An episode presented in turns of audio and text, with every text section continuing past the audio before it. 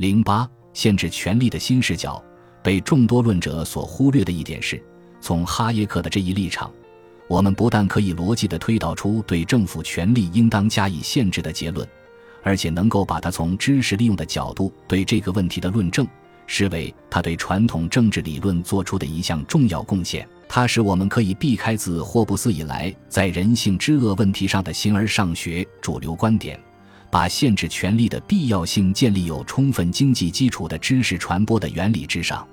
站在这一立场，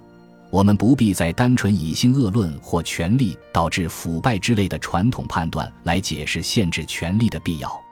我们不妨假设人性本善，由此使限制权力的必要失去根据。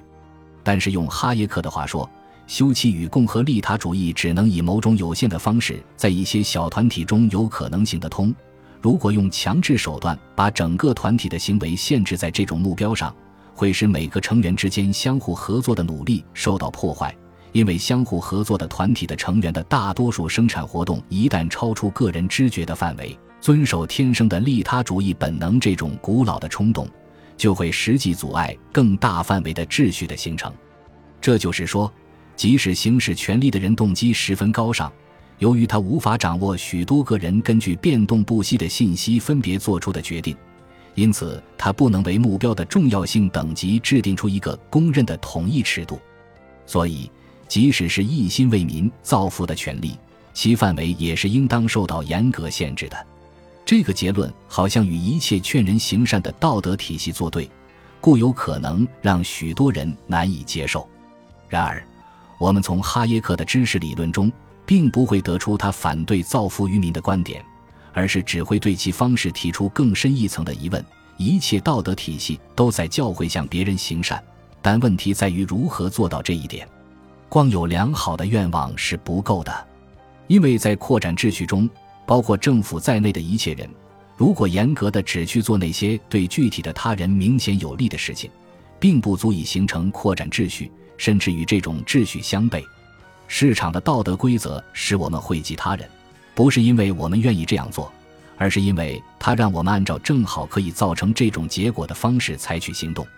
扩展秩序以一种单凭良好的愿望无法做到的方式，弥补了个人的无知，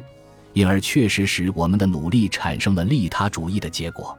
显然，在这种秩序下，人类的合作范围不断扩展，使普遍的。无目标的抽象行为规则取代了共同的具体目标，因此，国家这一强制性力量与过去的部落统治方式最大的不同，是它没有必要再为整个共同体制定统一的目标，并集中财富去实现这一目标，而只需把自己的功能限制在提供公共安全和保障产权与公正规则的实施上。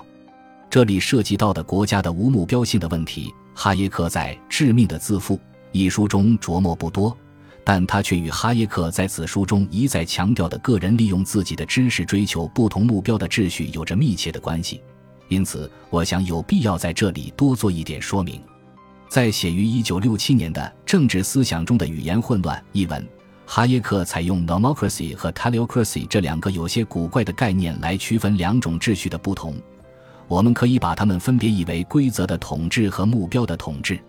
在扩展秩序中，全体成员的共同福利或公共利益是不可以被定义为所要达到的已知的特定结果的总和的，它只能表现为一种抽象的秩序。作为一个整体，它不指向任何特定目标，而是仅仅提供一个使无论哪个成员都可以将自己的知识用于个人目标的架构。从这个意义上说，nomocracy 是一个类似于自然规律的概念，它属于一个自组织系统。既为人力所不能左右，也不服从人类赋予它的目标性，而 teleocracy 则是与有不同具体 t e l o i d taxes 相对应。在前一种系统中，其存在的一般前提仅仅在于它能提供一个抽象的、无目标的秩序，人类为在这个系统内自由的生存，也必须服从一些抽象的公正行为规则。国家的基本职责便是为这种秩序提供保证。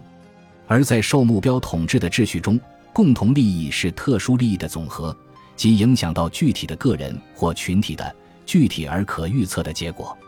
哈耶克认为，集体主义者最大的错误就是经常把这两种不同的秩序混为一谈。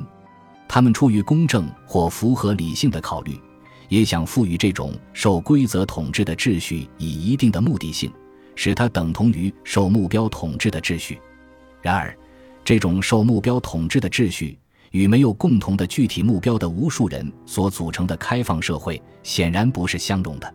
正如哈耶克在本书中所言。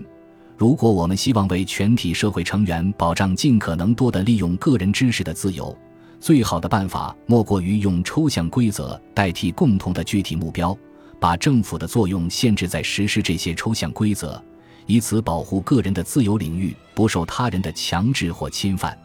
反过来说，一切想把某种统一的目标强加于一个不断成长着的秩序或受规则统治的制度的企图。都会导致开放社会退回到小群体部落社会的状态。